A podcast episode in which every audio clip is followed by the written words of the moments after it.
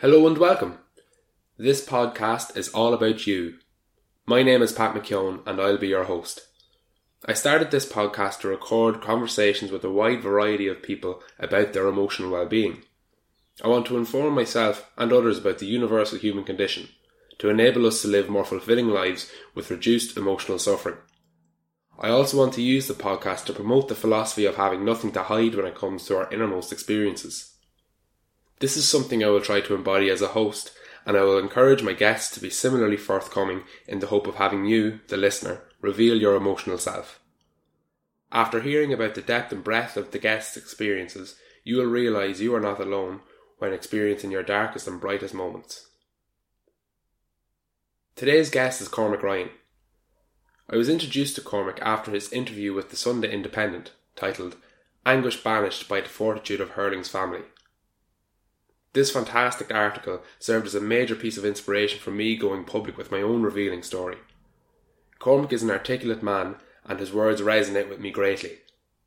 In our conversation, we discuss how he came to initially share his emotional experiences in that independent article, his Cycle for Life initiative, his feelings of guilt, challenging oneself, ego, grace, and much more topics. Please message your feedback on this conversation and the You Project to the You Facebook page. That's YEW for your emotional well-being. With your insight, the project will be able to make a real difference. And now, without further ado, here's Cormac Ryan. So, Cormac, this podcast is all about you. I was talking there about your cash face story, and you mentioned how you don't like reading out things you've written yourself. No. Why is that? Um, I don't know. I've probably never written many things myself. Um, in terms of that type of, I don't know, um, like a piece of writing like that is probably that catchphrase story is probably the only thing I've ever done. I suppose I probably used to type a few things down in a notebook or a diary and or on my a word document on my laptop and when I was kind of going through stuff maybe, but I don't know. Even any kind of newspaper articles or stuff like that, I might read them once and then afterwards I I don't know. So, I wouldn't kind of touch them again, let alone read them aloud. So so your interview with the Independent and your interview with Joe, you've read those once. once, twice, maybe if they pop back up on a Right. on a timeline and like, oh yeah, remember that? I might go into the end, but I generally, I don't. I, I I might read. I've read them once or twice, but I something that then that's something someone else has written, but then something that I've Okay. I wrote myself, like my catchphrase story. I don't know. I Yeah. just So you're not going to Just- re- you're not going to read it out today, I don't think so. but you're happy. You're happy for me to read it. You can read it. I don't know why, but okay. I don't know. I just maybe it's a. I don't know. Maybe I'm devaluing it or something. I don't know. Yeah, well, it's a it's a very eloquent and articulate story, and I mentioned before how it largely inspired me to put my own experience to paper, um, along with Conor Cusack and, and Donal Walsh. It was a massive source of inspiration. It, it's brilliant, and I'm excited now to read your Cashface story, and we can have a chat about the story, about the time since, and about your emotional well-being and your emotional experience. So, without further ado, here is your Cashface story. We are not odd. We are not feeling low. We are not sad. We are not overly emotional. We are not soft. We are no different to anyone else. We are depressed. Say the word. There's no reason we shouldn't. Destroy the stigma. In October of 2014, I went public with my battle with mental illness. A large part of the past three years was covered in darkness, hopelessness, and not really seeing the point in life. Speaking out is by far the best thing I have ever done in my life in terms of helping me beat depression. It took me three years, but I can hand on heart say that I am finally back to my old self. I am telling you all this to show that there is always hope, no matter how bad things get. Hold on to that unrelenting hope. I promise you, there is always a way back. So, what is it like? Next month, it is three years since it all started. I can only describe it as two years of complete and utter torture and a year of slowly returning to my old self. Depression is torture. Let us not play it down. I wouldn't wish it on my worst enemy. I've cried more in the last three years than I probably will in the rest of my life. Night after night, staying up into the early hours, lying there, staring at the ceiling in floods of tears, never quite sure why.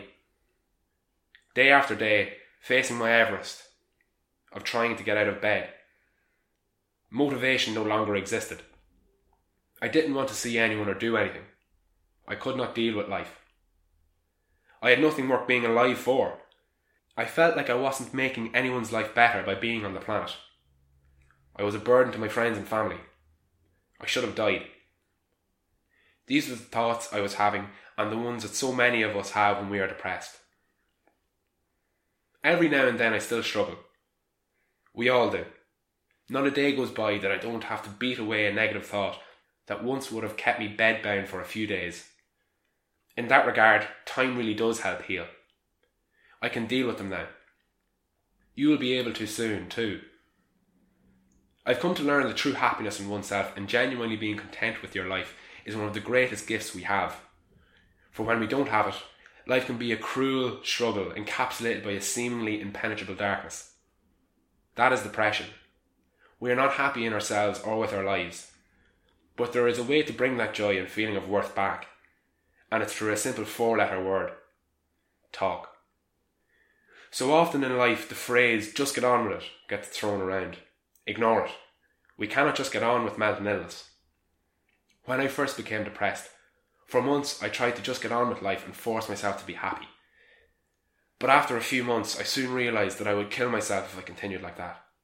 Who was I trying to kid? I was depressed. Why try hide it? Over the past two and a half years, I never once tried to get on with life because I knew I couldn't. No one can. I knew I had to face the dark thoughts and emotions that I held within, for it was the only way that I was ever going to get a grasp of them. To anyone out there who knows deep down that they are depressed, embrace it. Let the emotions and dark feelings take over for a while, for the reality is that you will never be able to keep them out forever. But, and herein lies the key, when you let them in, express them. Talk about them. Write them down. Cry, run, scream, laugh at the confusion, anything. True courage is letting the issue in. Letting the emotions be released, and each time I guarantee you it will become that bit easier. Step by step, you'll move out of the darkness of depression. Trust me, humanity is kind. People will help you. The stigma in this country merely means that people are afraid to talk about mental illness. It does not mean that people aren't accepting of it or not willing to help you. Friends, family, teachers, coaches. None of them will judge you or look at you any differently. In fact, they'll be glad you told them. The day I let the world in and broke down to my parents on a shitty rainy night in November 2012 was rock bottom. But it was also the day that I began my marathon return to genuine happiness. It may be tougher to speak out. It most certainly is scarier, but in the long run, it'll be easier and the most fulfilling thing you will ever do. Often we think being brave is going it alone, but opening up and telling someone, now that truly is the brave fight. Do that, and I promise you, it won't be long until a smile returns. As wise as the day you wrote it, Cormac. Hmm. For, forgot how long it was. I actually haven't. I haven't. I actually haven't he- ever heard that. Um, heard it back. I actually hadn't. I actually forgot what I had in it. It's been so long since um, since I've even looked at it. That was what three years. Three years ago. Three, yeah, ah, yeah, actually longer than three years ago. Yeah. Yeah, I actually I kind of forgotten what I put in it. I suppose it's kind of surreal hearing someone um kind of read it back almost. Yeah. Um, I suppose the one thing that strikes me is that I haven't really changed.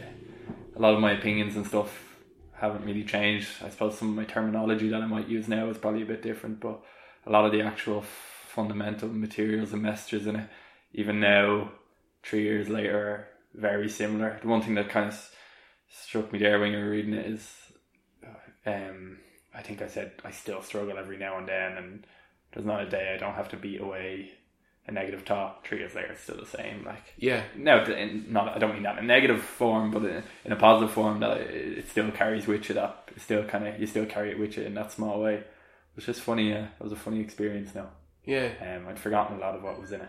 Yeah, well, you're you're obviously mindful enough to be able to acknowledge that there are negative thoughts coming into your mind. You know, if if you told me that, oh, you know, I don't experience negative negative thoughts every every day now, I'd be like, oh, then there's something up because you're probably not in tune with your own consciousness to be able to realize that you are, or you know, it, you're there's something missing there. So that's ironically the fact that you still realize that you still have negative thoughts in your head every day. It's almost a good thing because you're able to address it then. Yeah, I'm. Pro- I am very. I'm very self aware, like extremely self aware. Maybe too much sometimes.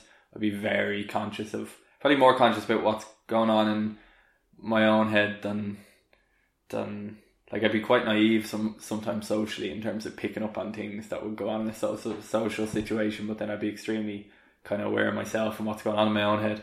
And yeah, it does. Like I think I think it's human nature to have negative thoughts. I think if anyone, it's like um, I can't remember. It was Brian O'Driscoll or someone was interviewed once, and they said um, no one is truly one hundred has no one truly has one hundred percent confidence in themselves. It's not real. I think he was talking about Conor McGregor or something like that. Yeah, and I think he was basically stating that it's not possible for him to have one hundred percent like sheer confidence in himself Yeah. without doubt. yeah, I think I think that, and I think it's probably true. It's Brian O'Driscoll's. I think it was O'Driscoll who said it. He was the greatest rugby player we've ever had. Yeah. And he even said it. Yeah. Doubt is part of human form and human nature, and I think it's the same with kind of with any kind of normal person going day to day. I think even still now, three years later, I do have kind of negative thoughts that I that I can manage a whole lot better now, and they don't really cause me any major issues.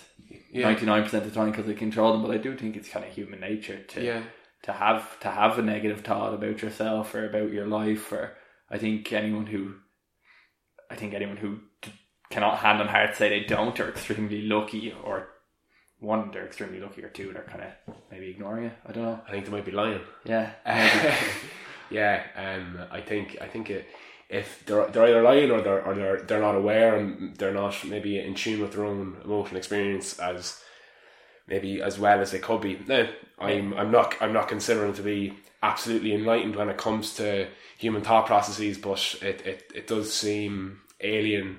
Uh, to me, for someone to not have an, a, a negative thought in a day, maybe it's a gift to not be that self-aware. Yeah. I don't know. It's, it's funny like maybe it is.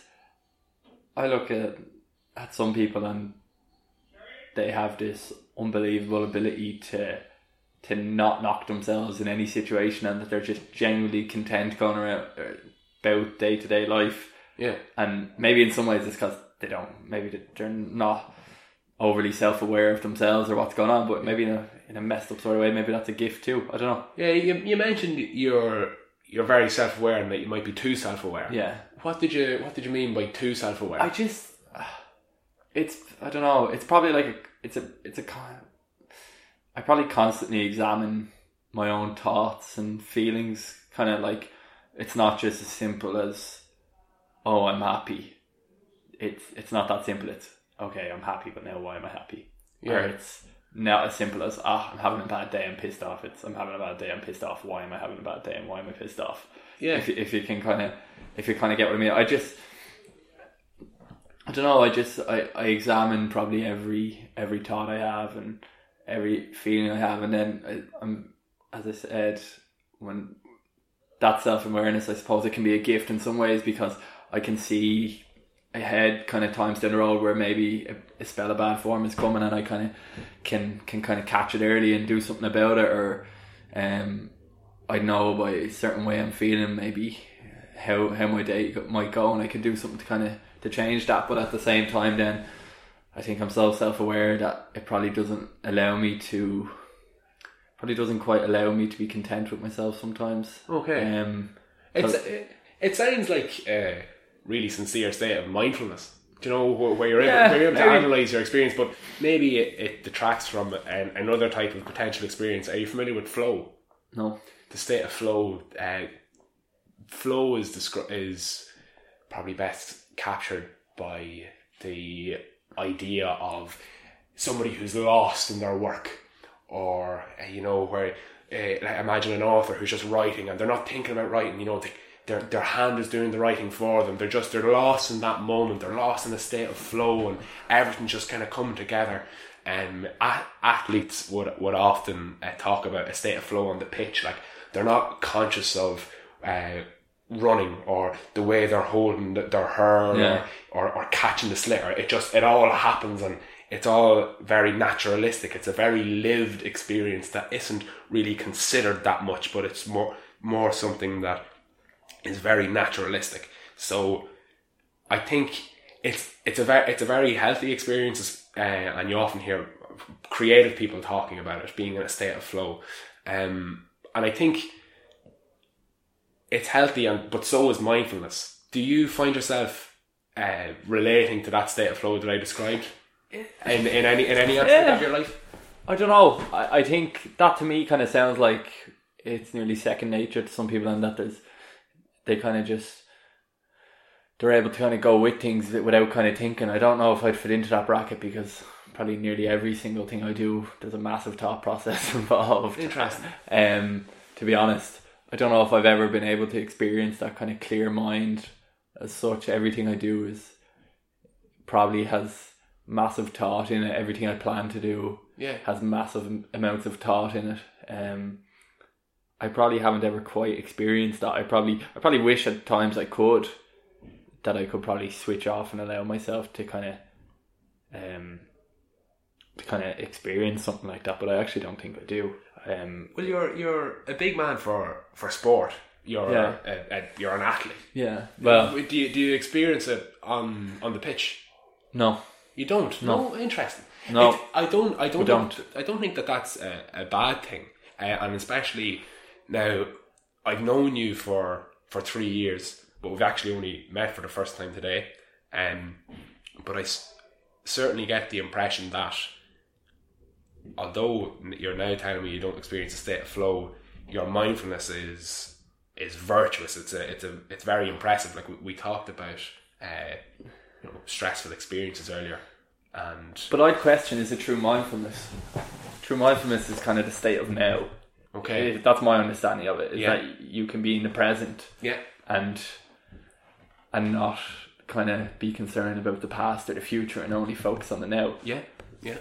I Well, don't- that I don't that- know how much of that I really can can claim to have ever, as much as I would try to do it sometimes and try to be very mindful and meditate the odd time to get my head in check. yeah, But I don't know how much, how often day to day I I could truly put my hand on the heart and say I'm I'm very mindful this X amount of the time because more often than not. I think there's something going through through my head that's either from the past or the future or or, refle- or in a re- reflective way. I don't really know. The reason the reason I described uh, your experience as mindful is Yeah. because you are con- your, your thought process is very considered.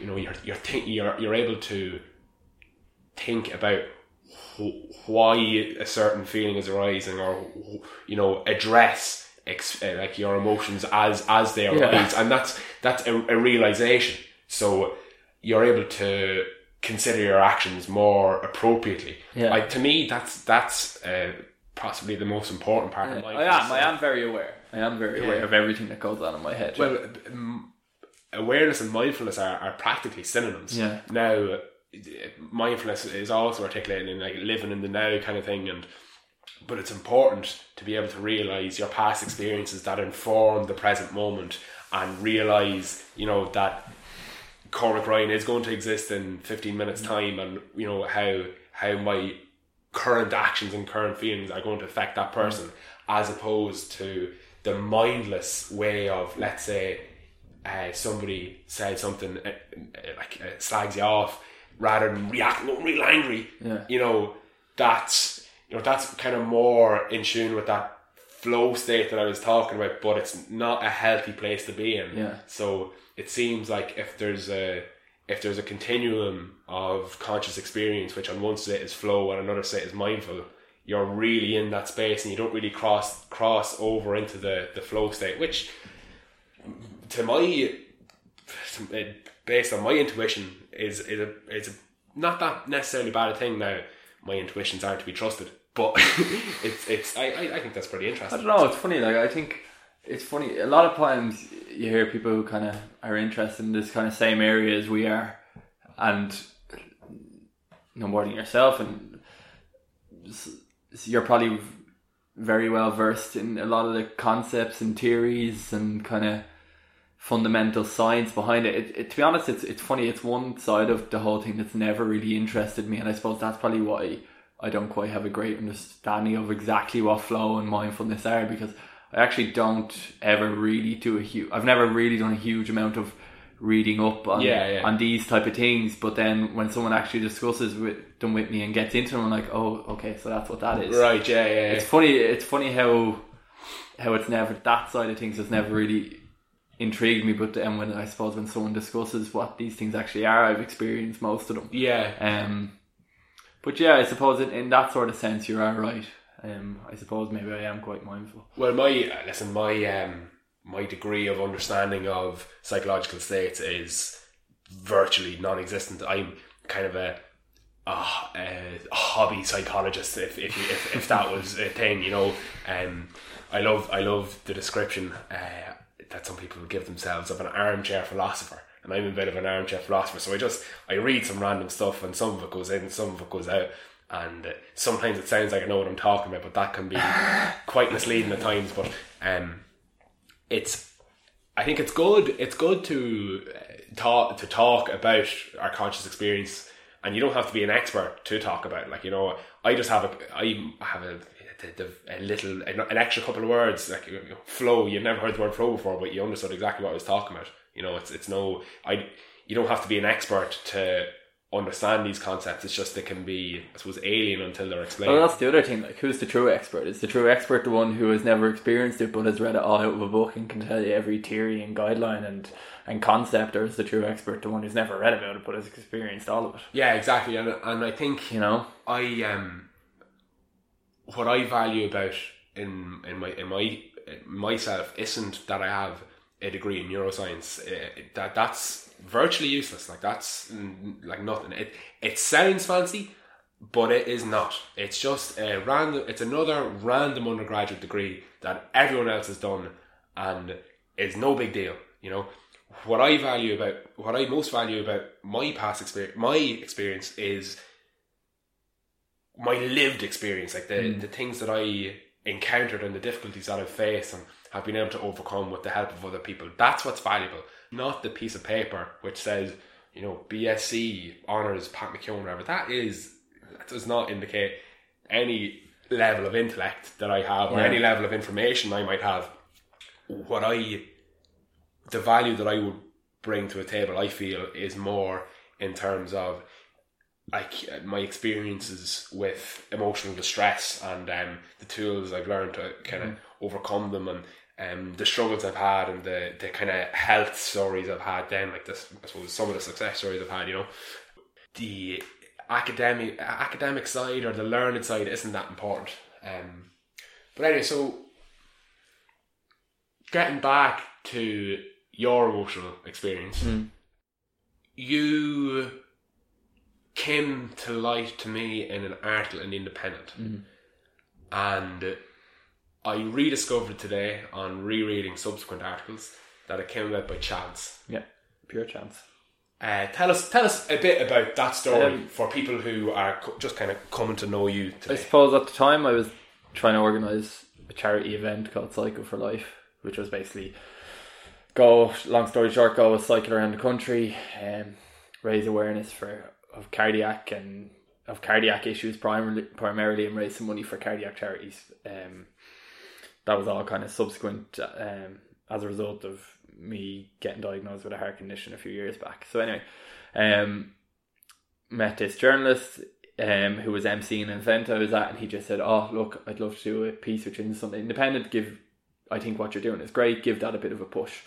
Grant met up with him out in the Red Cow Hotel a few weeks later, and again, the idea was just talk about the cycle, talk about probably GAA hurling, um, getting back playing with Dublin or whatever, what I was doing now, and then basically a bit of a promo article. Um, and at the time, he kind of just said made a pass remark, and he just said towards well what was meant to be the end of I don't know whatever the half hour piece we done. He said, "Oh, geez, didn't you do great? Didn't you bounce back great from the heart condition? And look at you now, you're back playing with Dublin and blah blah blah." And for whatever reason, something that phrase had kind of been thrown at me several times over the past few previous few months, and it never really sat well with me. So I just I don't know something clicked inside me. I said, "Right, fuck this. Do you want do you want to know? Do you want to know the real the real story as such, not the." Kid gets a heart condition, doesn't play hurling for a year, drops out of college, comes back, plays hurling with Dublin, cycles around the country. Not that story, but the real story, not just the physical one. So I kind of opened up to him and said, "Look, this is what's really been going on. I've been a nightmare to live with. Blah blah blah. I've went through a lot of kind of mental health issues, depression, anxiety, panic attacks." Um, and kind of just showed him the real me of that previous two years and kind of took him by surprise. I kind of think I took myself by surprise by actually just opening up to him and kind of coming out with all this. I had no intention of doing it, and at the end of it, he said, "Jesus, right, that's impre- kind of." He reckons he could have an impressive piece out of that. He said, "Are you sure you want me to put this out there?" And I just said, "You know what? Fuck this. I'm sick of." Um, I'm sick of the oh aren't you great lines when really I was a nightmare to live with, with for my parents and I'd been it had been by no means easy and it had been a horrifically tough two, three years. So it's just like, right, you know what, throw it out there. Um, and yeah, went out on Sunday Independent in 2014 and it got a bit of a reaction. And I suppose that's kind of ultimately how three, four years later I kind of just fell into the whole kind of area of kind of It's how, it's how mental I- health how and well being. yeah. Yeah, You how you're. Yeah, exactly. It just kind of accidentally just kind of fell into the thing, and then of course after that, the cycle event that I was getting ready for, obviously then took on a kind of a new form. It wasn't just about kind of raising awareness of cardiac conditions, obviously because of what I had just come out with and the reaction it had gotten. It took on a kind of a form about kind of um, positive mental health and well being type thing. So yeah, suppose that's kind of how I just kind of fell into it, really. Yeah, and you mentioned earlier to me now that that was when you went public Yes. with your story. So we, So to speak, yeah. you had shared your struggles with your immediate family and friends before that point. Yeah. How how did that happen? How how did you open up first? Like and what was at it that like? at that stage when, when that article came out in the Sunday Independent, to be honest, I was relatively back on track yeah, in my life. Um, I kind of I'd come a long way. A lot of people had really looked after me. Um, that was October 2014. I got sick in February 2012, so it was two and a half years later. So it was that kind Right. of intervening two and a half years period that had been pretty rough. By October 2014, when that came out in the Sunday Independent, I was relatively back on track. Don't get me wrong, I still had bad days, but I was back in college. I would kind of shed a bit of weight that I put on. I was back hurling. I was back playing football. I was found a really great new group of mates in college. Um, I kind of just kind of come back to my old self and was kind of in a happy place again. Um, so everything was kind of everything was kind of falling back into place, to be honest.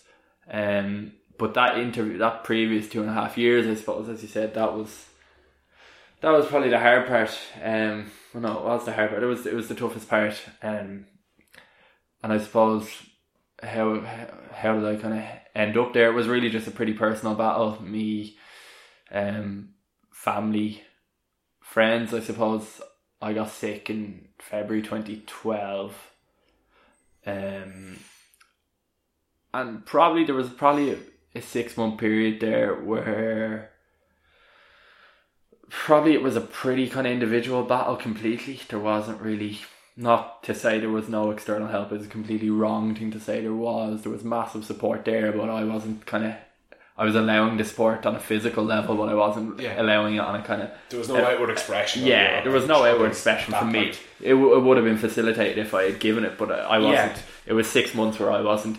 One, I probably actually didn't realize I needed to do it, and two, I didn't really know what was going on in my own head. Yeah. And three, I probably wasn't comfortable in doing it anyway. Like I got out of hospital at the end of February 2012. Um, my grandfather passed on the fourth of April 2012, which was about five weeks after. Um, I think I saw him once in those last seven or eight weeks because he was. I actually remember at one stage I was upstairs in coronary care and he was downstairs in A and E in a trolley of Moa Hospital, and I there was me feeling physically fine, and he Yes. was downstairs in a trolley with pneumonia. So I actually only saw him once in those last five or six weeks, and at that stage he kind of deteriorated to the point where he didn't actually. I don't know. He was so pumped with meds and fluids or whatever. He didn't really know who I was.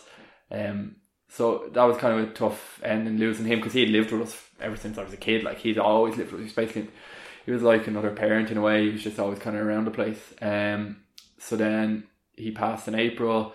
May I had a complication with my pacemaker um, and had to get another procedure done on it. And then in August, I had shoulder surgery. So I was kind of in and out. I wasn't just physically, and it was in a really bad way and mentally in a bad way for kind of that six month period. So I, I was only 19, kind of just turning 19 that April. So I don't think I really was able to process a lot of what was going on. It was the first time in life that I'd been properly challenged, I suppose, as such. Okay. Um, in a way, like I can't ever say that I had a difficult upbringing Okay. ever. Yeah. Um, we never wanted for anything, and not that we were spoiled or anything, but like we never wanted for anything. I had a, I had a great upbringing, so I, it was the first time in my life that I'd ever probably really been challenged as such. So I probably didn't even realize.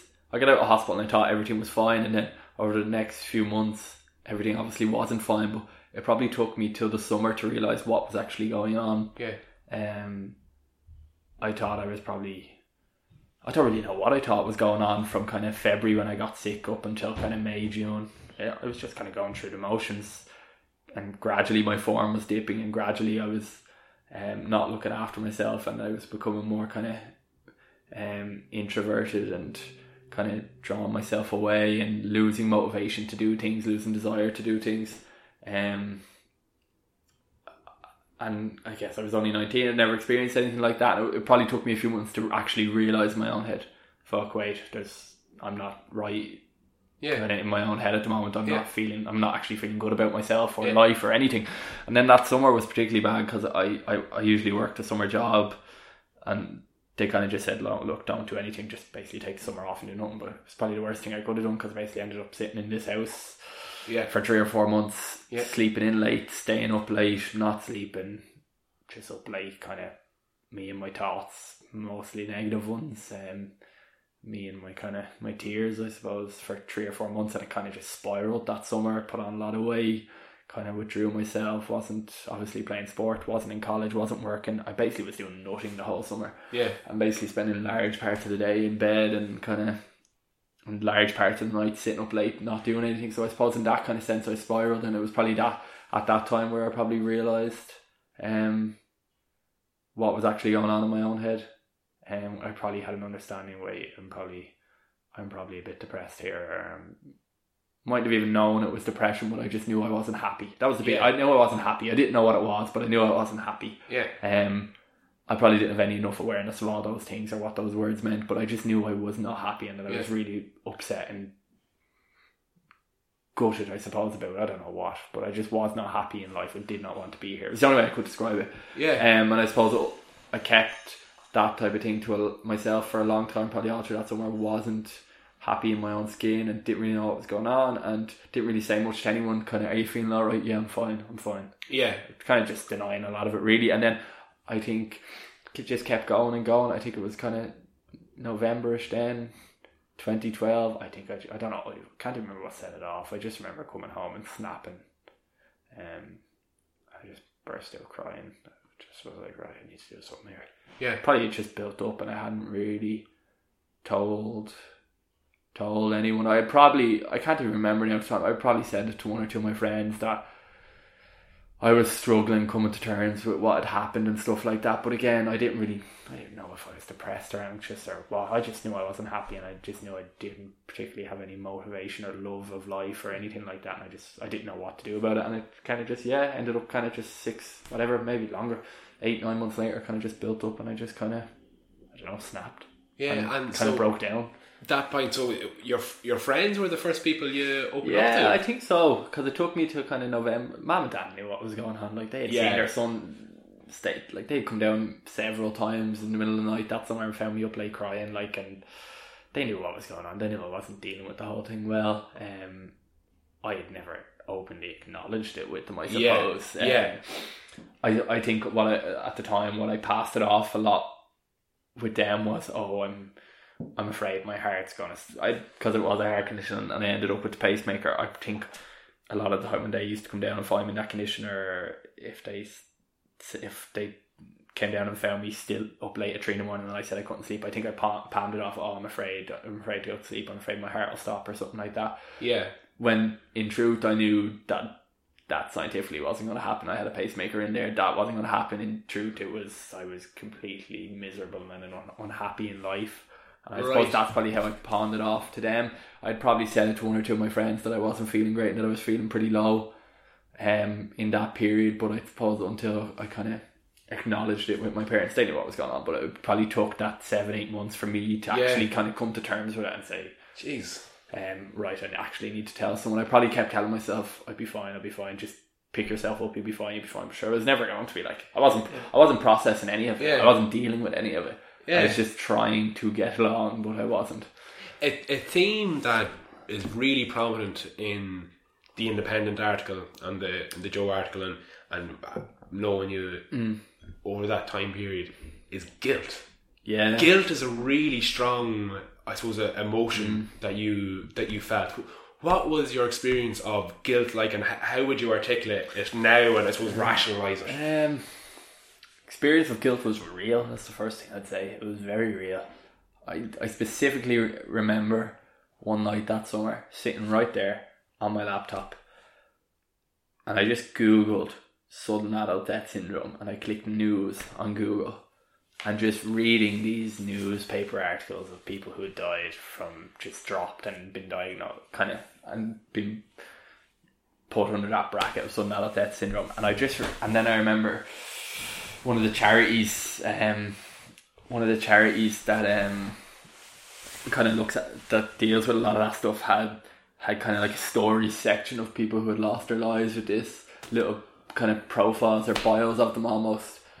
And I remember just reading them and reading pages of them. I specifically remember, and that kind of just sums it all up about what type of. I was just reading them, and still to this day, I probably I come across as quite a confident, um, confident individual, but in, in reality, I'm, I'm I'm far from it. Like I'm, um, I probably devalue myself quite a lot, um, and kind of play down anything positive I do to to play it down.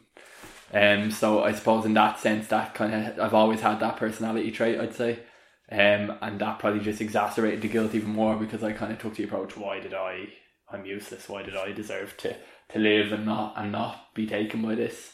Um, so the guilt was was a, it was genuine. It wasn't me being dramatic. It was it was completely genuine, um, and it was very real. Um, and it lasted for a long, long time. Um, lasted for a few years, probably.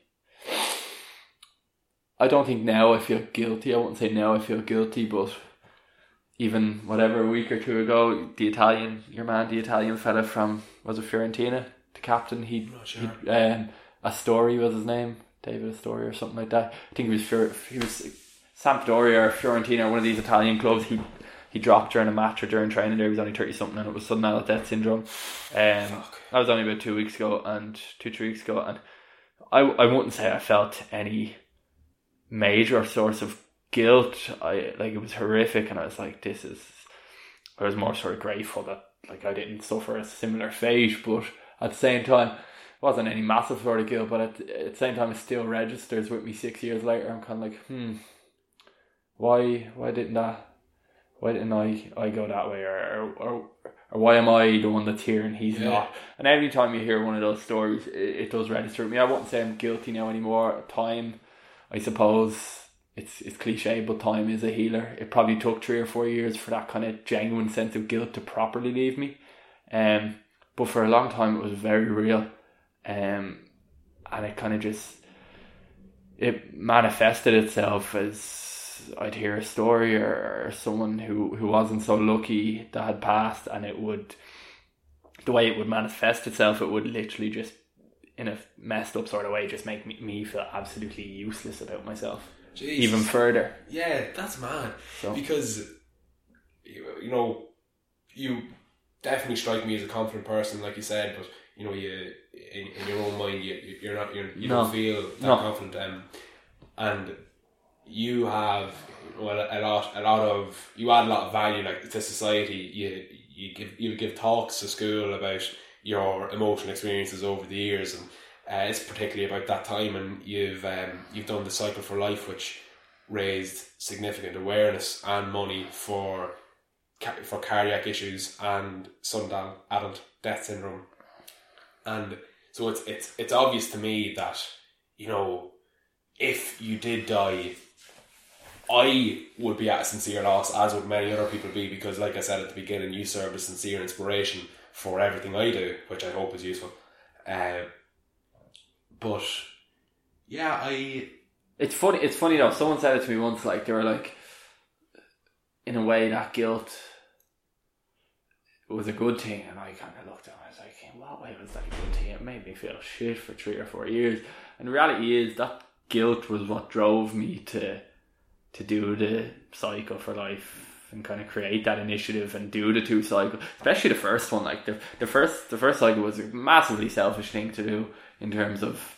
Uh, I might sound a ridiculous thing to do, but I the first cycle for life and the big and most successful one that we did in 2013 was done purely to help me deal with this constant sense of guilt I had. Pure, like someone asked me now why I, at the time why I was doing it. Oh, I was doing it to raise awareness of these issues and save the world. One man on his bike trying to change the world, like type of Yeah. thing. Um, aren't you great? But reality is, I purely did. it. I, I, I was like, I need to do something here because this guilt is eating me up. I need to try and make myself feel some way better, sorry. and that's completely what it was. Yeah, Um, so I don't know. Someone said to me in a weird, in a weird sort of way, maybe it was a good thing, but definitely, I wouldn't say more so than an anxiety attack or feeling really low. Um, I won't say more, but it was equally as debilitating as any of those feelings that I've experienced. That guilt was just, it was raw and it was real. Um, and it stayed with me for a long, long time. And even now, I won't say I feel any great sense of guilt anymore because time has allowed it. But there's always that little, that Yeah. little tiny, like a little pinprick when you hear that kind of when you hear those stories. One, you feel unbelievably sorry to hear them. Two, you feel unbelievably grateful that you're still here. And three, there's just kind of that little pinprick at you that stays with you for the rest of that day. That's just Yeah. prodding you a little bit. man. I my experience of guilt would be a bit different to your own in, in that. Uh, thankfully, I've I've never suffered any uh, sincere physical health issues. Um, but so I was bereaved of my dad when I was three, and um, my mother raised. I was the youngest of four. She raised us all, and like understandably there was financial stresses, you know, moving house and stuff, and I felt guilty for being born basically Yeah. because I understood like the I was doing the math in my head of like yeah four children's more expensive than three children uh, And know. some people would say you're, you're you're absolutely ridiculous to even feel that way. Some people would say that, but it's not. It's a very real thing. It's a, yeah, it is an extremely real thing. real- like it's it's not um, It's slightly irrational, but it's it- real. It is. It's you know just because it's irrational doesn't mean that the Exactly. experience isn't real. You know, uh, I think that people underplay things by saying, "Oh, it's just in your mind" or "It's just in your head." Yeah, well, my mind is how I experience reality, so Exactly. it, it's it's it's real. That to is me, real. You know. Um, And you had to say you. I yeah, I, it's it's, it's sim- similar experience of guilt. guilt. Like you know, uh, I like I, I it's like in, I shouldn't be here. You know, because of just for other reasons, but a similar kind of end result of I shouldn't be here. So um, that I think that's a common a common experience that people will feel in one way or another. Yeah. Obviously, your experience is very very distinct. Um, having suffered the the heart block and getting the pacemaker and, and getting the pacemaker redone and, and then obviously being so acquainted with the, people losing their lives uh, Yeah. in the same circumstances you didn't and you, you use the phrase uh, selfish to describe your first event Yeah. and um, I don't. It, it, it was it was self indulgent, um, and it was. Uh, but, but I think it was ultimately ther- was it was it therapeutic in the end? Was it was it a, was it a useful Was- exercise in was- making you feel better? Was it therapeutic? That's a good question. I actually don't know. Looking back, I don't know how therapeutic it was, and I'll tell you why. Because one, I was 19 years old.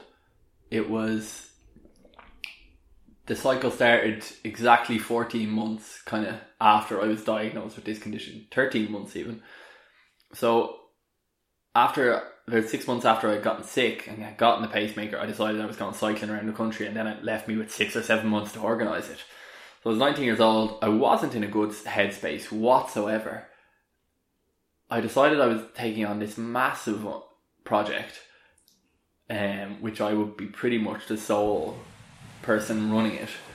Don't get me wrong, I got massive help from friends, cousins, family. They were brilliant, which and I couldn't have done it without them. But I was still the sole person driving this. Um, put myself under massive pressure to, for it to be a success. success. Um, built myself up to it. It became my life.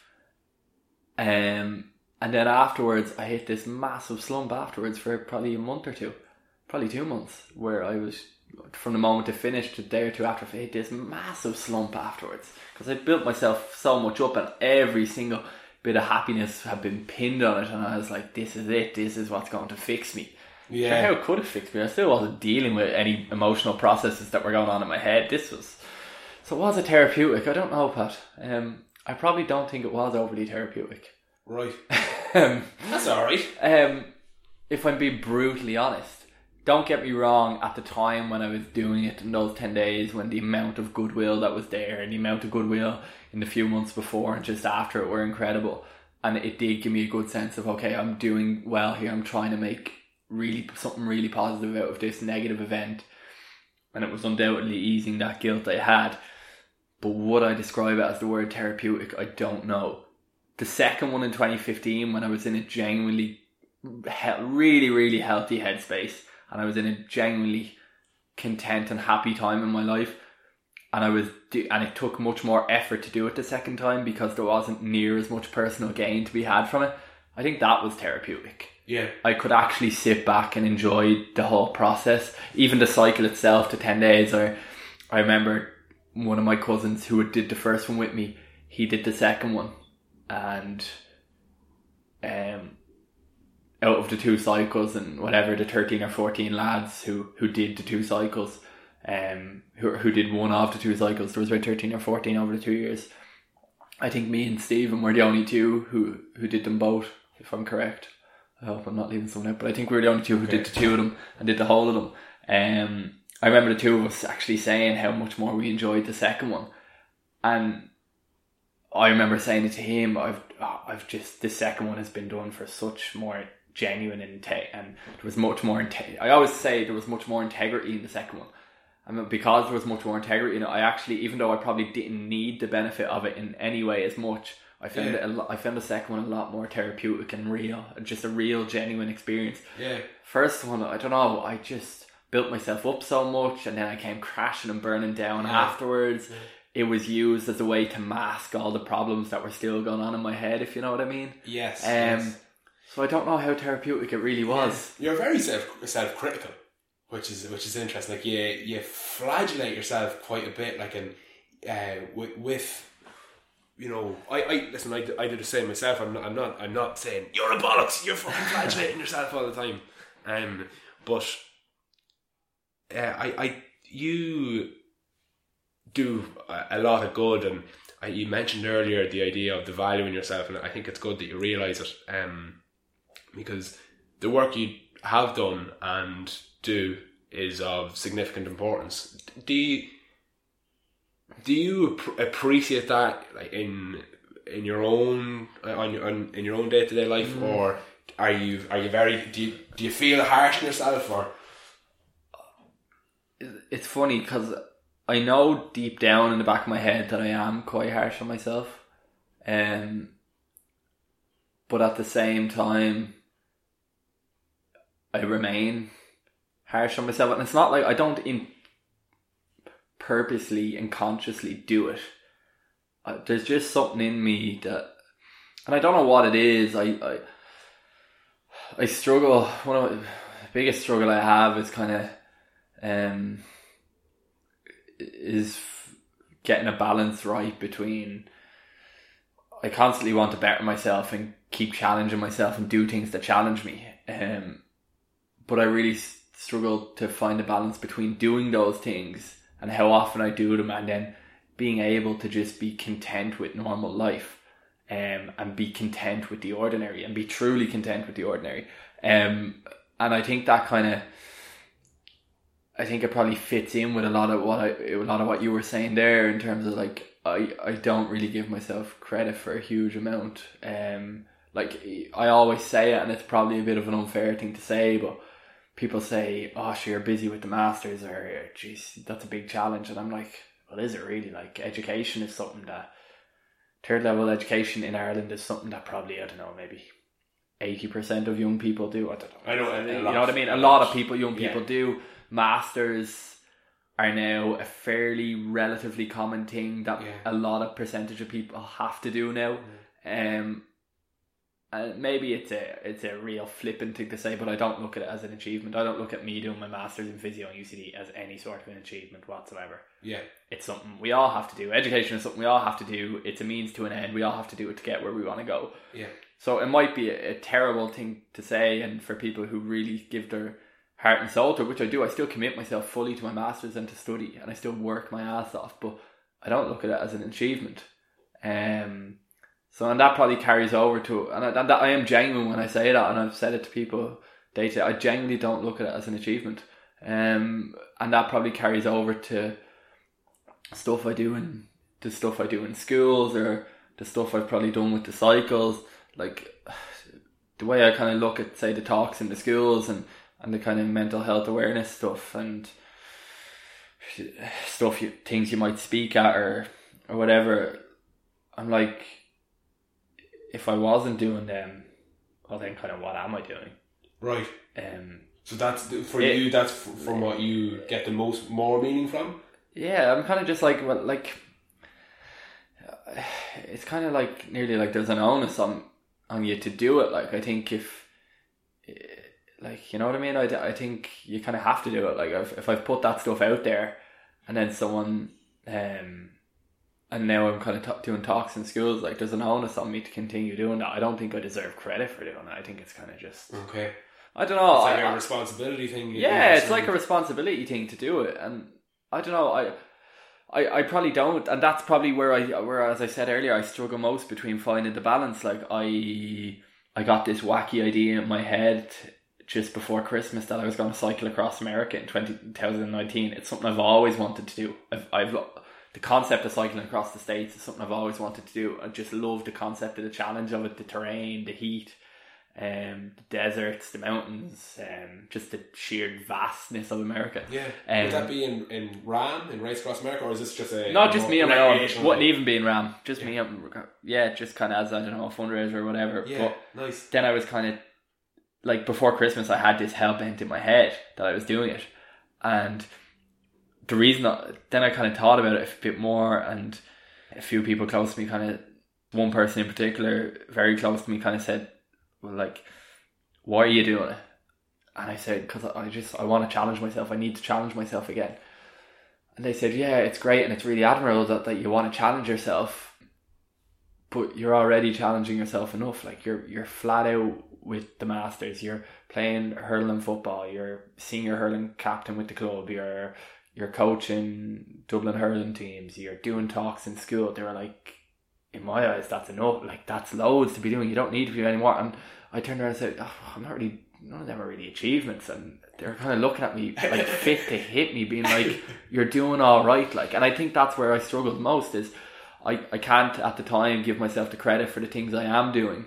And it's always like I need to be doing more. And it's that fine line between pushing yourself and wanting to make the most of yourself and, and be the best you that you Yeah. can be. But then also being able to at the same time just be content with what you are doing and give yourself that Yeah. bit of credit for what you are doing.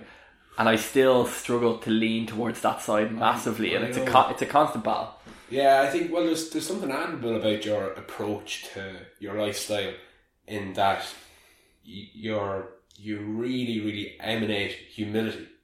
Like I, I think humility is a is, is a brilliant thing. Like not not like your your ego isn't huge, and you're I'm the boy, I'm the I'm the captain of my senior hurling team. I'm doing a masters in UCD. UCD's so good. You know, But is it though? Is it really? Is there an underlying egotistical thing there within me that says, and I kind of look at, I said it to that person literally only a week or two ago. I said, remember that idea I had about cycling across America, the one you kind of shot down, or that I needed a bit of a reality check on, and they were like, yeah, and I was like, you were right. I was like, you were you were right at this present time. It's not what I need, and I would have been doing it for the wrong reasons. And I actually used the line. I was probably doing it a bit more to to kind of massage the ego in that. Uh, was I? That's kind of what I said. Was I doing it a bit more to massage Right. the ego? Was I doing it for the reason of oh, I need to challenge myself and prove Yeah. that I can do it, prove that I can do this? And this is the way my mind works. I would never like myself to be referred to as egotistical, and I'd hate if anyone ever did think I was egotistical. But deep down in my own mind, was that concept of that challenge and wanting to push myself in that way was that an egotistical thing? I don't. I don't think so. I think uh, the the betterment of of of an individual, the, the, the motivation to do that. I, I don't necessarily think that's an, an egotistical thing. You, you want to challenge, you Yeah. want to overcome a challenge. You want to you know kind of see if you can do it, and and uh, you want to do the training, go through go through the process, and at the end have a sense of accomplishment. These I, are- I, I don't like. It's not as if you're. Uh, preaching to everybody how, how great you are. You know, I, I think I think that that's an egotistical And thing. this is me, this is me, and this is this is my head. Yeah, this is I- that- my inner headspace coming out now in in all yeah. its dilemmas. This is this is me day to day. that's that's the I think there there are two things there uh, co- competing. There's a few few uh, character traits competing against each other. There, your your self critical nature, uh, you know, your humility, uh, but your desire for for high achievement. You know, you, you're you you like to challenge yourself, and to be honest, I'd be I'd be quite similar in. I'm not proud of my degree or anything. Yeah. And when I look back and my achievements, I'm like, oh, they could have been so much better. And when I look, when I kind of when I look to the future, I know that I can do greater things. So I, I, I- I don't, I, I'd like to think anyway that I don't think that I'm the boy. You know, I don't think I'm great. I just understand that I have great potential, just like everybody else, and I feed off characters like yourself, like yourself, who who have accomplished lots of things in my eyes, and I try to use that use that energy to invest into different different things I want to do in the future. So. I, I, I don't think it's an egotistical thing because you're not a bollocks. You know, I, I- it's it's fairly it's fairly obvious to me that you're not a bollocks. I don't know. Uh, It's, it's but you have the humility to think, geez, I might be a bollocks. yeah, and yeah, I do a ton. Yeah, yeah, that's yeah. So, so You've, yeah, you've caught it. You've nailed on the head there. So, so well, I I do think sometimes that I'm a bollocks, and it kind of keeps me in check, and I I feel like that's a good thing. Now, listen, like I said earlier, I'm no authority on anything like this, but I do I I find that admirable. Now, maybe we share a lot of similarities, and in many ways we have mirrored mm. experience. Yeah. So maybe when I'm hearing you speaking, I'm just thinking, yeah, yeah, you are a legend, just like me. You know, I hope that's not the case, but I do think that the, you you do have some some admirable traits there, and I would, uh, I suppose, from an interpersonal level, I'd love to see the you know the self-flagellating tendencies maybe toned down a bit, and the self-critical tendencies toned down because you know you, are you're you're you're doing you're doing some good stuff. Um, I don't know. Like I don't feel it, it's. I don't know if. I don't know if self-critical is the right word because I don't. I don't massively beat myself up about stuff. I do have a relatively good level of self-compassion, and I do show myself a good bit, a relative amount of self-compassion. So I don't necessarily. It's not that I necessarily absolutely nail my stuff, nail myself on things that go wrong, but I definitely don't give myself the pat on the back for for for things I do well, Okay. and there's probably uh, uh, somewhere in between. Yeah, Um, sure. Again, to use another cliche, how often people say you know you have to balance all, all these things. Um, but again, bring bringing it back to emotional experiences. I know you suffered. Um, I, I wouldn't say maybe. I, I from my understanding, it wasn't a mental breakdown in the classical sense, but there were times where you broke down um, emotionally and you, you found yourself uh, in tears and Yeah. um, kind of in, in a in a state of maybe of, of hopelessness. Um, have have you experienced any kind of distinct distinct emotional emotional times of of a similar salience in the past few years?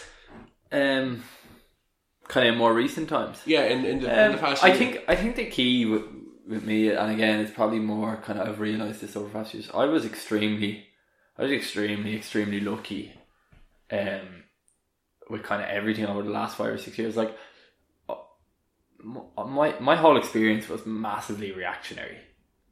It was massively reactionary. It probably in some way, way wasn't. I don't know how to describe it.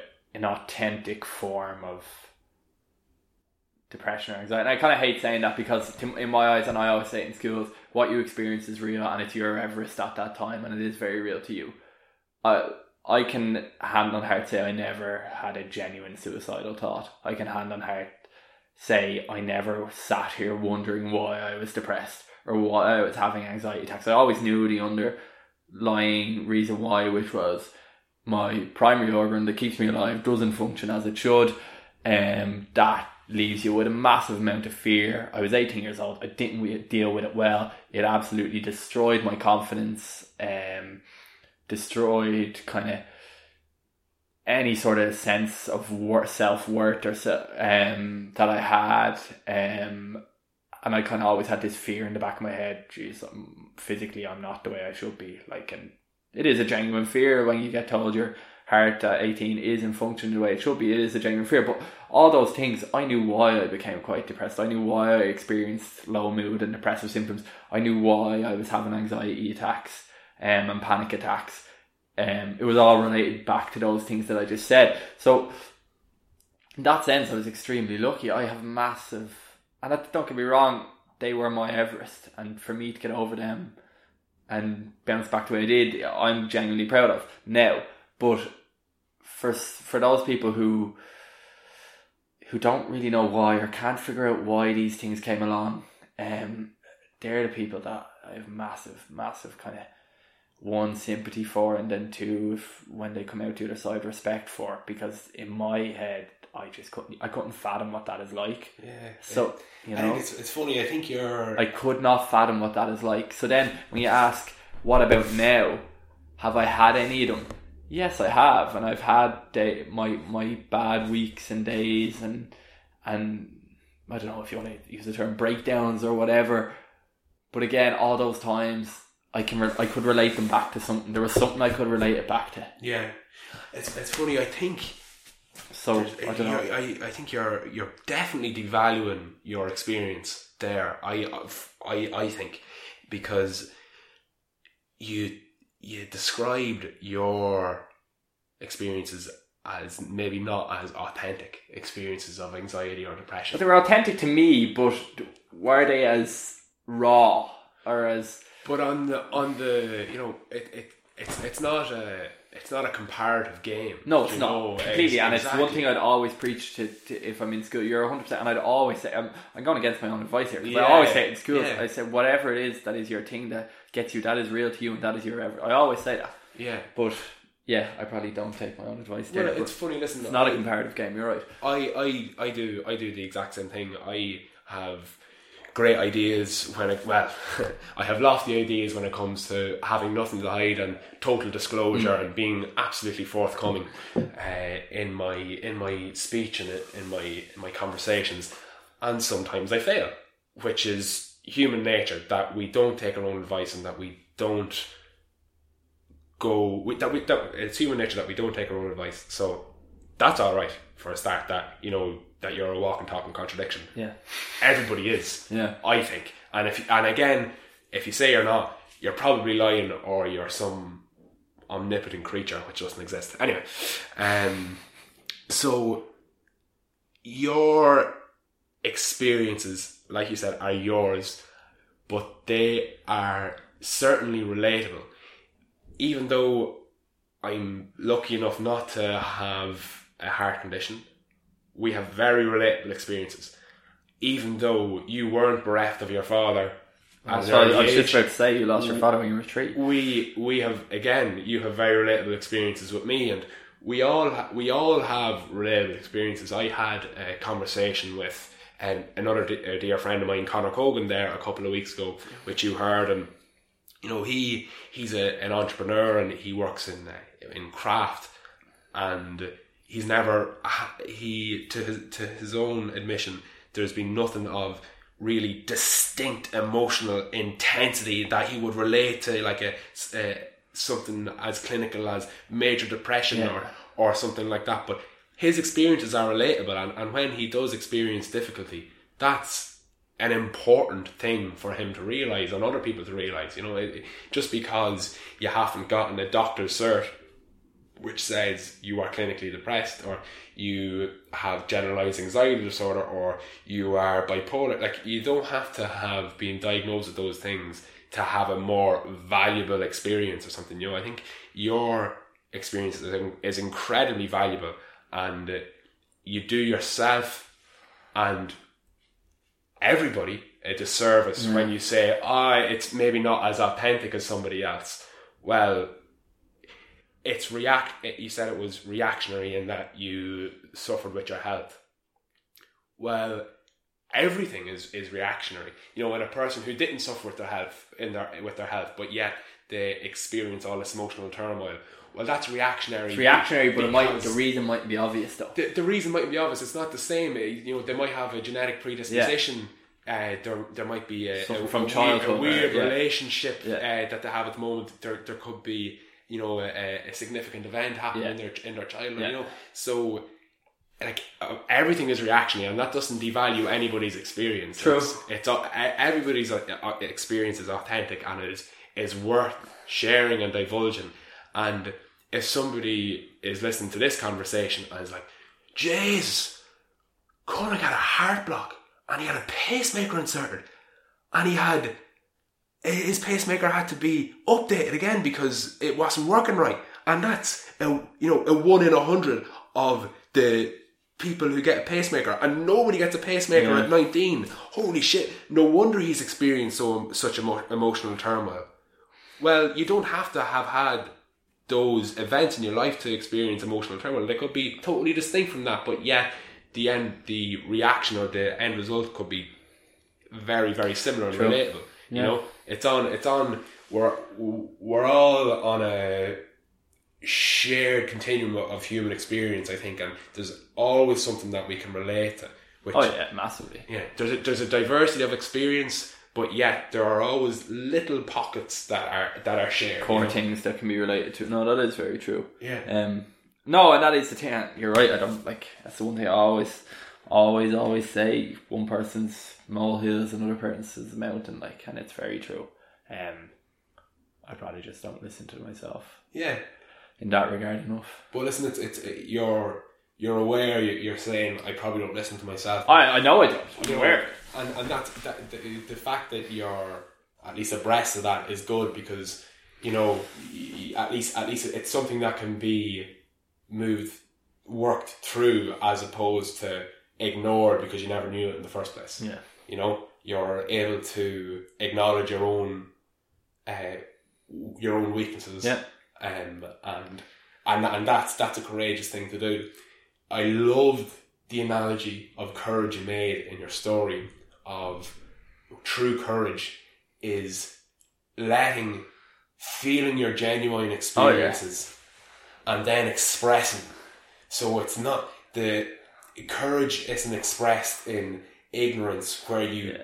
get on ah, I- with things. You know, that's that's that's just ignorance at its detestable oh core. yeah, yeah, it is. You know, the courage is actually experiencing the turmoil and then sharing it because that is so difficult. But it's in my experience in talking to people who have struggled, it's always that initial step towards a more healthy sense of emotional well-being. It's just the way, whatever way human society decided to frame masculinity and femininity into these brackets and Yeah. boxes. Yeah. Whatever way it came about, but it was like, and that was the male form. It was be tough, don't express your emotions, and Yeah.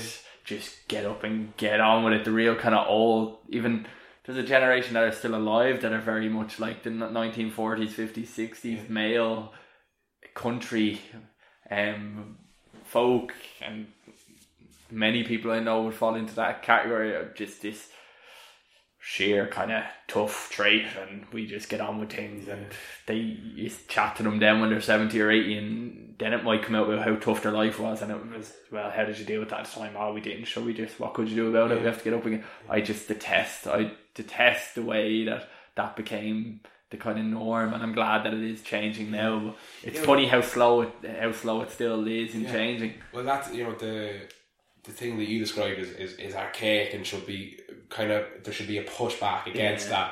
that. Um, there is a stoicism of I suppose an, an, an older generation, which is which is admirable though as well. In that I think in some cases, not in all cases, but in some cases, there are people who were just we're quite removed from the emotional intensity of certain experiences that they actually didn't suffer uh, to the extent where someone in the present day had they had those experiences would because there was uh, I don't know it was maybe more than norm like Ireland was a third That's the thing. You're a product. You're a pro- You're a product of your environment. yeah It wasn't any. They probably didn't know any different. Yeah, exactly, exactly. You know, and then it, it is I it is great to see people much more open to express much more open to express themselves now, and I think it's it resulted in people being much more informed about psychology, consciousness, uh, and just human experience because we're sharing these things. You know, Like you have to. Like that's what I, I do. I do think you're right in what you say. Like it is. It's in my eyes. You cannot properly deal with these issues and kind of get by these issues without kind of exposing yourself to them and like you you can't just bury it under a rug and, and keep going because you're you're not dealing with anything like it, it's it's like in physiotherapy now they talk a lot about say with low back pain they talk about like graded exposure. So yeah a lot of the literature around back pain now says a lot of it is kind of fear avoidance. So you avoid you you avoid doing certain movements that you fear will cause you pain and then so the concept now is you gradually expose someone to those movements and it's all about graded exposure. I always relate it back to psychological well-being and it, it's like if someone's having panic attacks there is an element of graded exposure there. You have to you can't just hide the fact that you're having a panic attack. You have to allow it and then you'll gradually teach yourself how to better cope with it and better deal with it and deal with the triggers and deal with everything that comes with it. And I just always think it's it's an it's a it's a good way of looking at it. And I think it's kind of a similar a similar kind of idea and concept. And I think with kind of just some emotional well-being and kind of your psychological well-being I think the the day you actually start allowing and don't get me wrong it can be a tough and painful experience actually kind of letting those Yeah. kind of emotions and feelings get the better of you but I think it's the only I think in my opinion it's the only way possible that you can move forward from it I think as long as you throw them in the closet or build up put up that brick wall I don't think you can you can move forward a, a part of the Independent article uh, that was written in 2014. The whole article, when I'm reading it now, it, there are times where you know I get goosebumps and the shivers down my spine. But the the finishing note, which really, Yeah. really, oh, it, it just grabs me. It just, it's so, so powerful. Uh, uh, a battle that I could not have won alone. yeah A battle that no, No one could win alone. alone, yeah. And it is it's the it's the it's the shuddering line from the whole thing that just brings it all together and it's just it's so powerful and it, it's it's relatable to people with lower back pain you know it's the physiotherapist that informs them listen you need some uh, graded exposure to those things you know you know when you bend over and your and your back hurts don't stop doing that. Do a little bit and maybe bend your knees and you know correct your posture a bit more and you know don't don't avoid movements that hurt. Those are actually certain things that you should actually be considering Yeah. involving yourself in. exactly so the same. You're, you're you're informing that person of that, but when it comes back to you know emotional struggles, you need somebody to inform you of particular tools of of expression or of, of management or of, of you know the cognitive behavioral Yeah. therapy tools, and you can't get to that point without expressing yourself. And it's funny, I don't think it actually even has to be like I never actually I gave counselling a try for four or five seconds, four or five sessions, seconds, short session. I did about four or five sessions, and don't get me wrong, I was a cynical little brat about going to someone at the time, and I was like, no, there's no way this could help, and I probably didn't allow it to help. But for everyone, probably just didn't click with the person I was with, and I should have tried someone else. But anyway, I didn't. Okay. Um, but it, I did realise through all that process, now probably the longer it took me to get by things because I didn't get a bit of professional help. But I did realise that that help or to win, help you win that battle, it doesn't necessarily necessarily have to be from someone with a certificate or a piece of paper. It can literally be from anyone. Yeah, It can be as simple as having someone just to listen. Yeah. It, No. it can come in any way, shape, or form. especially when you consider how absolutely atrocious some tar- some counsellors are. You know, it's if if you if you do if a person does want to go to therapy, they really should you know research the school of thought that that person comes from. Are, are they wishy washy uh, astrology bullshit, or are they you know proper properly psych- psychologically trained, and do they have a good track record of helping people with their emotional struggles? Don't go to someone who doesn't know what they're talking about, um, especially when you're in a professional sense. But from an interpersonal sense, there are just there's a wealth of people that are there for you. Whether I think something that it's easy, something that's easy to forget from an individual perspective, at least from my own experience. I'm sure this is shared with everyone. Uh, is forgetting that there are many people that love you and care significantly about your well-being, both physical and emotional. You know, you have your family and your friends and your girlfriend, uh, to name a few. Those people love you and, and want the best for you. And a point I made recently to somebody is that you are actually detracting from somebody's potential experience if you don't tell them how how how how much suffering you're enduring. Because when when I let's say I tell you that I'm struggling massively and you can help me you will feel good because you have helped someone that you care about feel better if I don't tell you Yeah. I'm actually detracting from your potential experience and I'm doing our relationship a disservice by not telling you because I'm robbing you the experience of feeling good about helping me. You know, so not only is it important from a, a selfish health point of view, it's actually important from a, a familial point of view, a friendship point of view, an, an interpersonal relationship point of view, because you're actually giving somebody a golden opportunity to help someone that they love It's an interesting and concept. that that's like I, I actually think we have we have a responsibility not only to ourselves but to those that love us to share our woes with them so that they And it's- can feel good about helping us. It's a very interesting concept, and it's probably the exact opposite of what um, society has caused human nature to become. Human nature now, probably because of society, is oh no, you can't say that. Keep it to yourself. Yeah, Or no, no, I don't want to burden them with that. Yeah. It's complete opposite. yeah. But you're Yeah. right, it, it is, and it's just funny how it's funny the way how society has framed and formed things. But you are right because you are robbing someone of that opportunity, It and chances are it will expand their kind of emotional horizons to a completely different level. Yeah, you're absolutely. You're elevating your your life experience to a whole other plane because you're getting so much fulfillment from helping your fellow man. You know, it's it's a wonderful thing. But uh, at least uh, the the the societal framework isn't as conducive to that No. yet. But you know, it's it's up for I suppose individuals to make kind of changes towards that. And if they're sold on that idea that I, that I said, you know, put it into practice. Like Jesus, I might be robbing people's. I might be robbing people of a potential experience of joy by not telling them my emotional struggles. You know what? I'm going to tell them my emotional struggles. You know, it it, it, it just takes that uh, that bit of action. You know, uh, I I love the Mahatma Gandhi quote.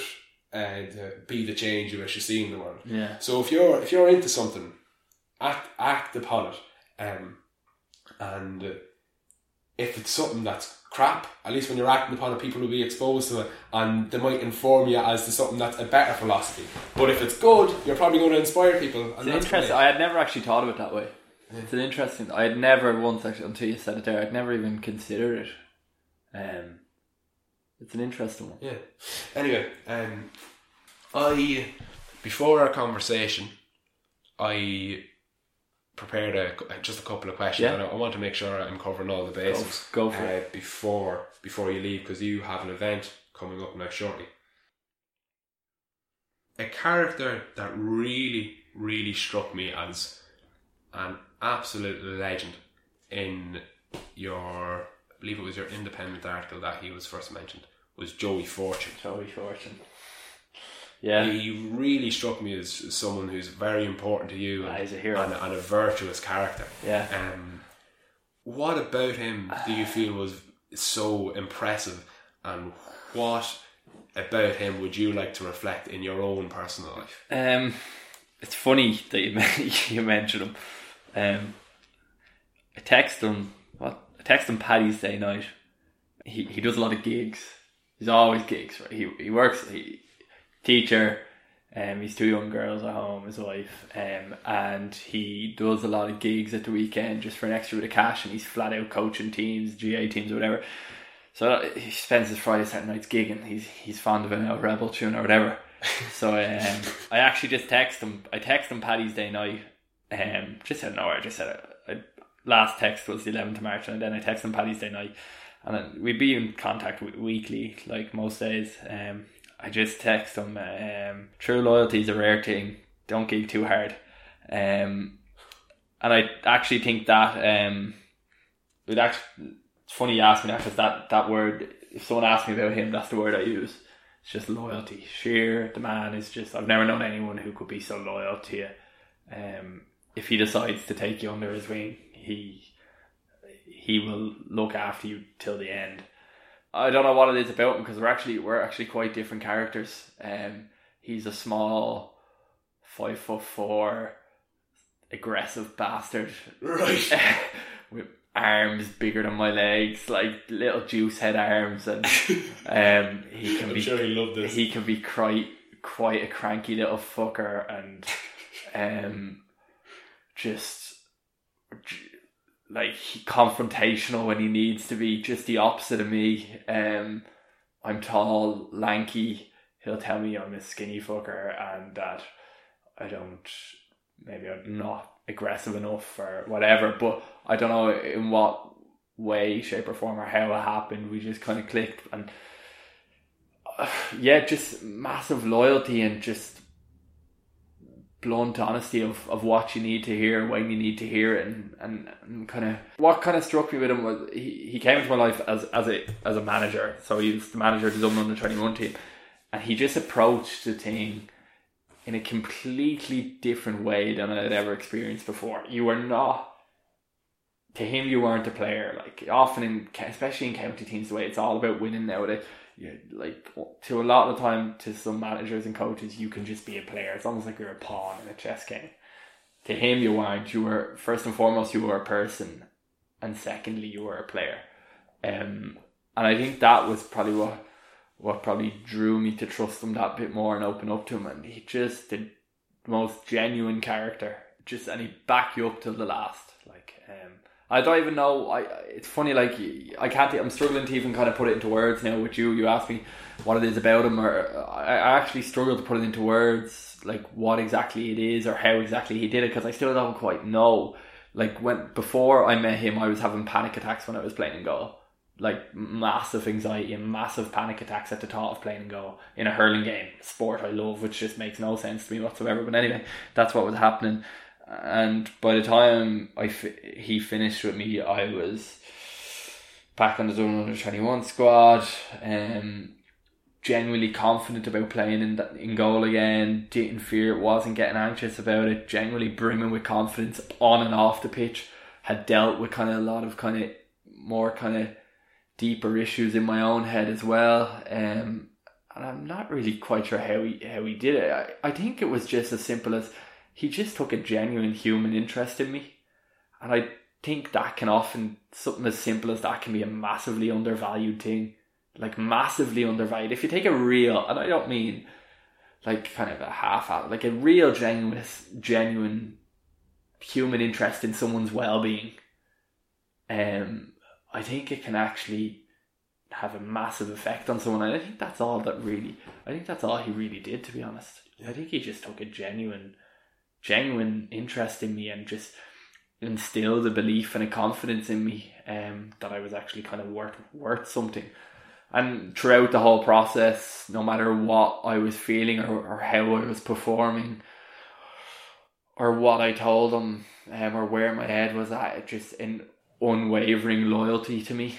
Um, when there was no real reason for him to offer me that loyalty because we had only come into each other's lives and he'd never, I'd never really done anything for him. Yeah.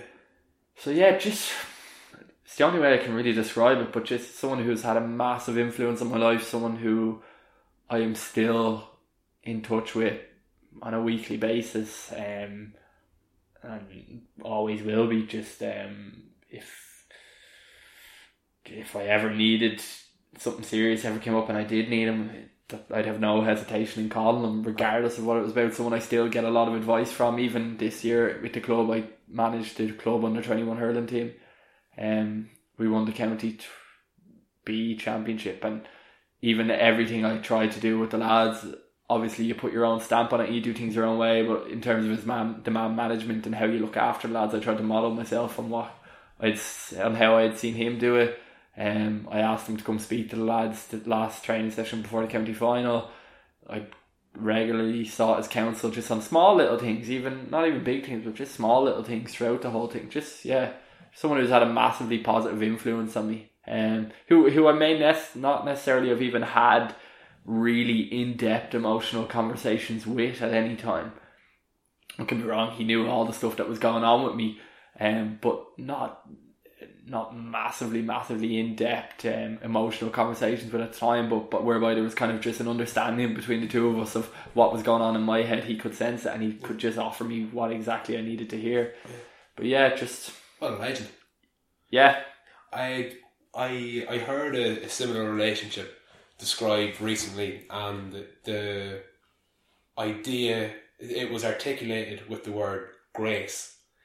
Uh, so basically, the idea that when you find yourself in a position of need, oftentimes the people that you get significant help from are practically total strangers. yeah. So At the time, he was yeah. yeah, when people are, it's it's most obvious when people are bereaved. I think when someone loses somebody very close to them, often the people who come to the fore and really really help are comparative strangers to their aunts or their uncles or their brothers or their sisters or their or their parents, but yet they could do the most. And it's it's, I think it's the that idea is best articulated by the word grace, and it's just the idea of helping someone for no reason Yeah, precisely. other other than to help. And it's it's great to hear that a, a, a real friendship has, has flourished from, from Ah, yeah. those from those early days of you know sincere emotional struggle. He, he seems like an absolute legend, but uh, when I, when I thought about him. I only know him from your stories. I haven't, I haven't, I don't know anything else about about Joey. But uh, grace seems to seems to be one of his uh, great virtues, which I think is is worth upholding and and, and worth trying to emulate in our own lives, so that when we see someone in sincere difficulty, uh, whether we know them or not, we uh, we reach out to them, or uh, when when it's when it's feasible, when it's responsible, uh, or another instance uh, in which I try and employ grace is when I think of someone who I care deeply about or I love, uh, but that I haven't talked to in ages, Yeah. uh, or that inspired me. Um, like I might, I might just shoot them a text or like, oh well, what's the story? I was thinking of you about this. You know, you randomly came into my mind, and I just wanted to say, fucking, uh, hope all's well, or how are you getting on, or something. You know, uh, I I think that can be, and it can be a hard thing to do. To be fair, Yeah. When you don't to try and help someone that you don't necessarily know, it can be Yeah. it can be a hard thing to do. Yeah. Um. But I don't know what. Yeah, you you've described it very well. But it can, and I think it's it's a very easy thing to say. Oh, we should all kind of show more grace like that, or, or or do things like that more and help strangers. But it can actually be quite. It can be a hard thing to it's do. it's very, difficult, and, and, and I I suppose a, a point that I should really try and hit home to tie in with grace is that uh, you know you do you do it when it's responsible, so you don't uh, you're not you know grace is not the forefront of your mind when you're flat out trying to you know get your own life in order. You know you, you do it when when you're able to. I think some people can uh, sometimes reach out too much Yeah. and uh, to, to their own to their own disservice like um s- some people can tear themselves in half you know I've heard of this fella who uh, who's doing a masters in physio and uh, he's flat out doing hurl as well with his club and uh, you know when he has his portfolio due really soon he's he, he does these events like you know uh, I don't know I, I don't know if you know anyone like that Dickhead. but you know, it, it, it's and that's that's why I try and factor in the, the whole idea of you know re, tying in grace with self preservation as well. Like, you know, um, a phrase that was used was in one of the articles was to challenge yourself is to better yourself, and I I love that. yeah. How how could you expand on that mantra? Um, I don't think I ever actually said that. I actually think, it, uh, funnily enough, I actually think it could have been Joe Fortune who said that to me. Something I carried though. Um, to challenge yourself is to better yourself. Yeah, I just it, kind of goes back to what I said earlier. I just I'd hate to look back in ten or fifteen times when ten or fifteen years times when I don't know whether there's kids or a mortgage and you're that bit more tied in your life, which that it, it's, it's reality of life. That there will become a period of time when you are that bit more tied based on your circumstances.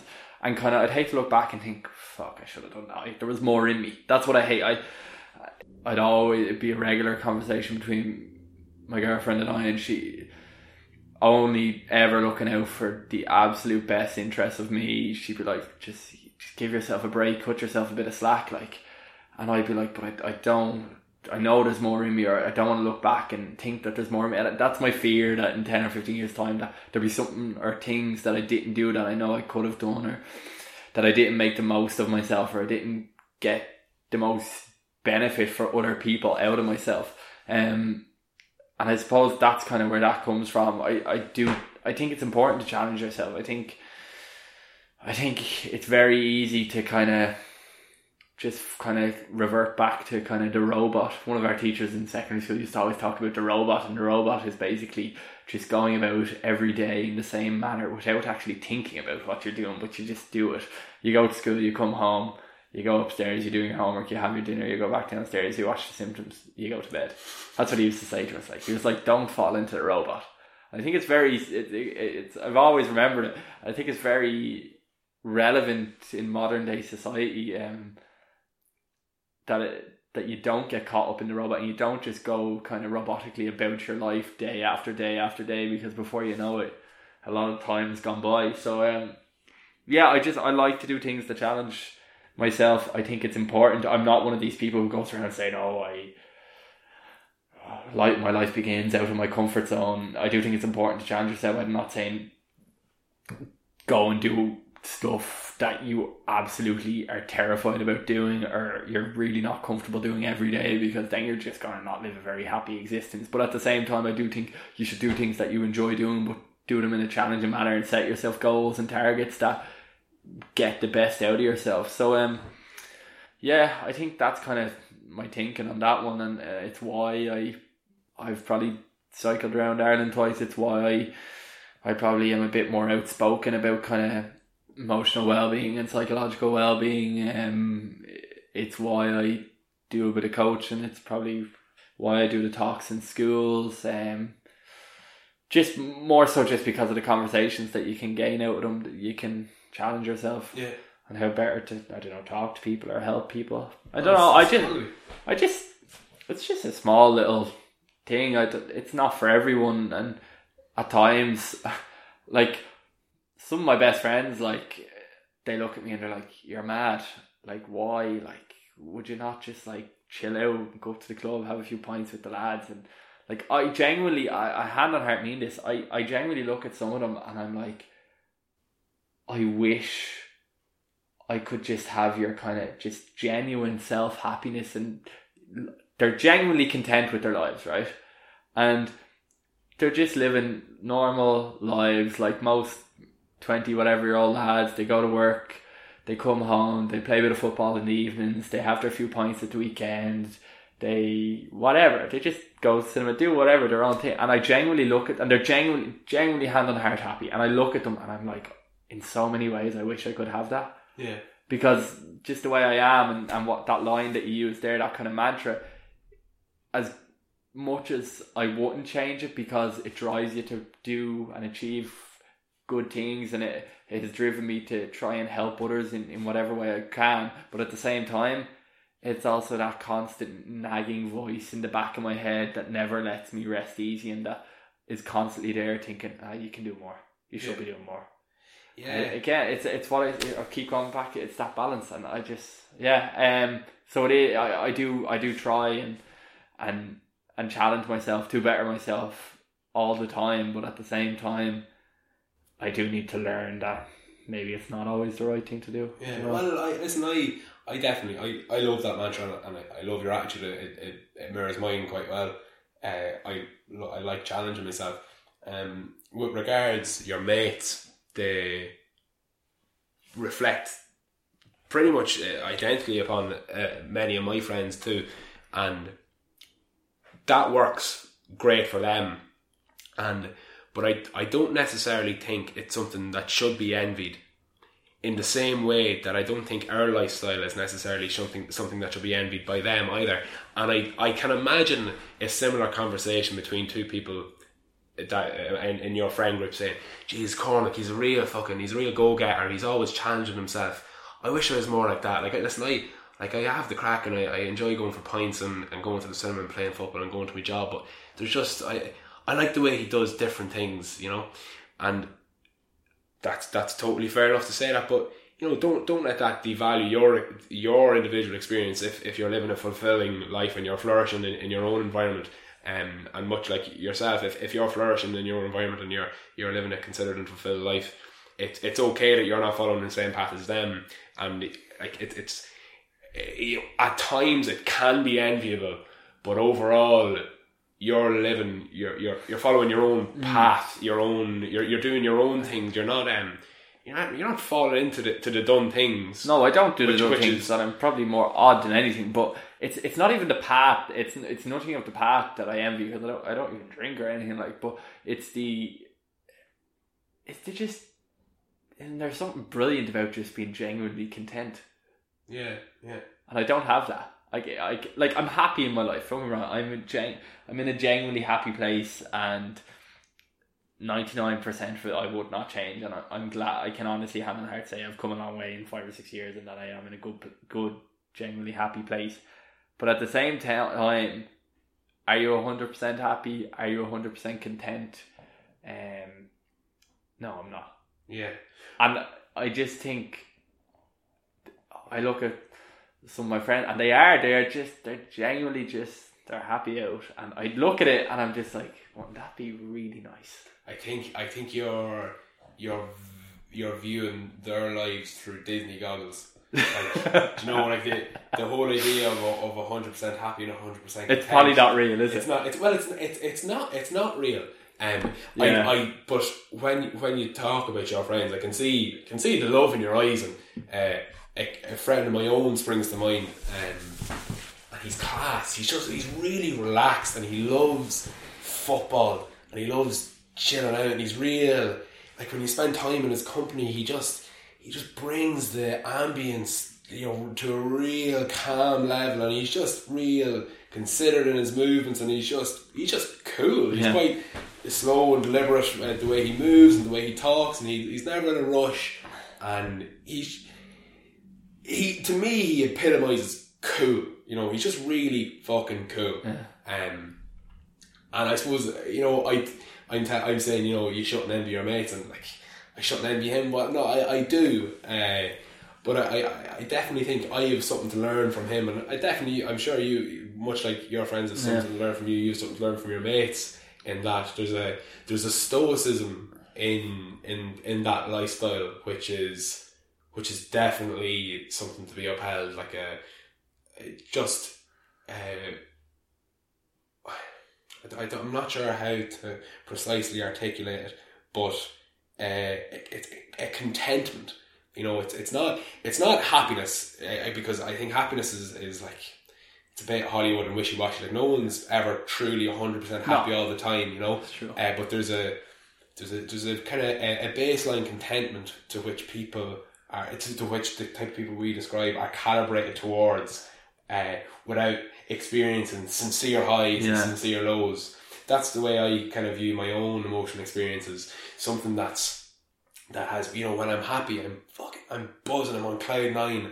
Uh, you know, I'm the happiest man in the world, and then when I'm sad, I'm the saddest man in the world. I'm the most stressed man, the the Yeah. most anxious, fearful man in the world. And then I go back up, and whereas you know the the friend that I was describing earlier, he's just more just he's just really along that continuum of of, of kind of a stoic baseline which isn't like his mood isn't too changeable. And I, I, I think that's cool. Um, but listen, we're, we're all we're all distinct characters, and we should uh, allow allow ourselves to. If we were all in a stoic nature, it'd be a boring place. Oh my god, Lord! Like, oh, I go mental. I I I couldn't uh, play football uh, four times a week and go for pints in the weekend and stuff. That that's that's my idea of hell. Yeah. that is my idea of hell. Like, um, and listen, going living abroad for a year and and doing all that. Oh, to them, th- that's their idea. Why would you live abroad? is. Here is class. This you know, is. Uh, and we're both right. Yeah. You know. It's quite individual about what you really want and what, what kind of suits you and what what it is that gets you going, I suppose. Yeah. You know? so before before we wrap up, I've mentioned the articles a few times, and we've alluded to the talks you do in schools, mm. and in fact, you're you're going to your alma mater this mm. afternoon for a cardiac event. Mm-hmm. I'll pose the question in two parts. So, why do you continue to talk in schools, and what about the culture in Ireland surrounding emotional well-being? Would you like to change or see change or be part of the change? So I suppose why do I do it? Is I just I suppose ever since that thing came out in the independent and it got a s- positive reaction and you start receiving messages um, and I think once you kind of put yourself out there there's probably I genuinely feel like there's probably an obligation to do it Yeah, you mentioned that. um, kind of feel like there's an onus to do it.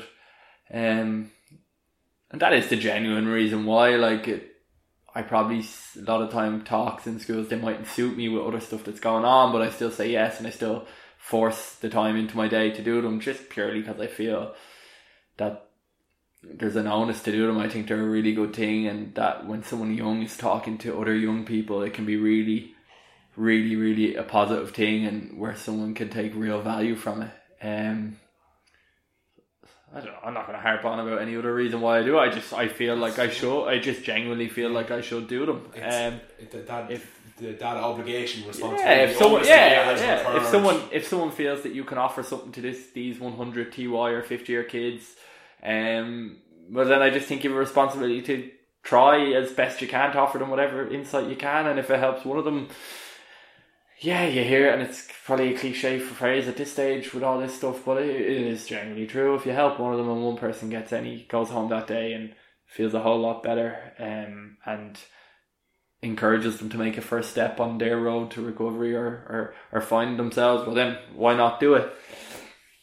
Second part, I don't know what what do I? Like, what do I think of it, or what do I want my role to be, or How would you review the culture in Ireland uh, about emotional well-being today? Um, and what what do you think is the most important thing you'd like to see changed? I'd be quite positive about it. I do think as as a society and as a group of people on this island, we've come a, a really long way. One of the things I noticed um, from a few of the kind of people I'd still be in touch with from the States from the time I spent over there and from a few of my American and Canadian friends now that are in the Masters, they, they'd often say that it's one thing they notice is that we're much more open about it in, on social media and stuff over here compared to back home.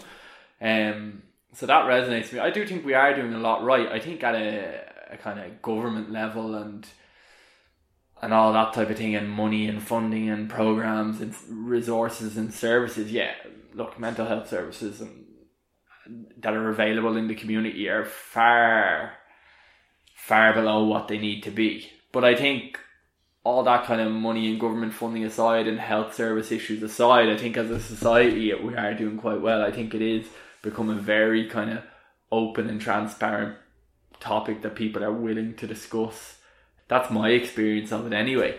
What I like to say, so I, I would be quite positive about where it's gone in this country. I won't be I won't be too negative about it. I think don't there's a massive amount more that can be done, and uh, kind of I don't know the exact figures, but I do know that suicide rates are still way and far beyond what they should be in this country, and that it will be a slow change, and it is a slow change. But I do, I do think as a society and just normal people who can only change so much, I do think we are all doing quite well. We're not the ones with the power in our hands to devote funding to certain areas. So I think as much as we can do, I think we're all doing quite okay, and that people are willing to open up and talk about it and are very welcoming about the whole topic. Um, if you could offer me one if you, if if I could have one thing that I could enact change and money and services weren't an issue, I think uh, to me it has to be the secondary schools, um, and that's probably I'm probably forming that opinion from where I've been and doing the talks and stuff. But it has to like I always say it like like growing up like when you're 16 17 it's the shittest time ever. Well i uh, this was my experience of it.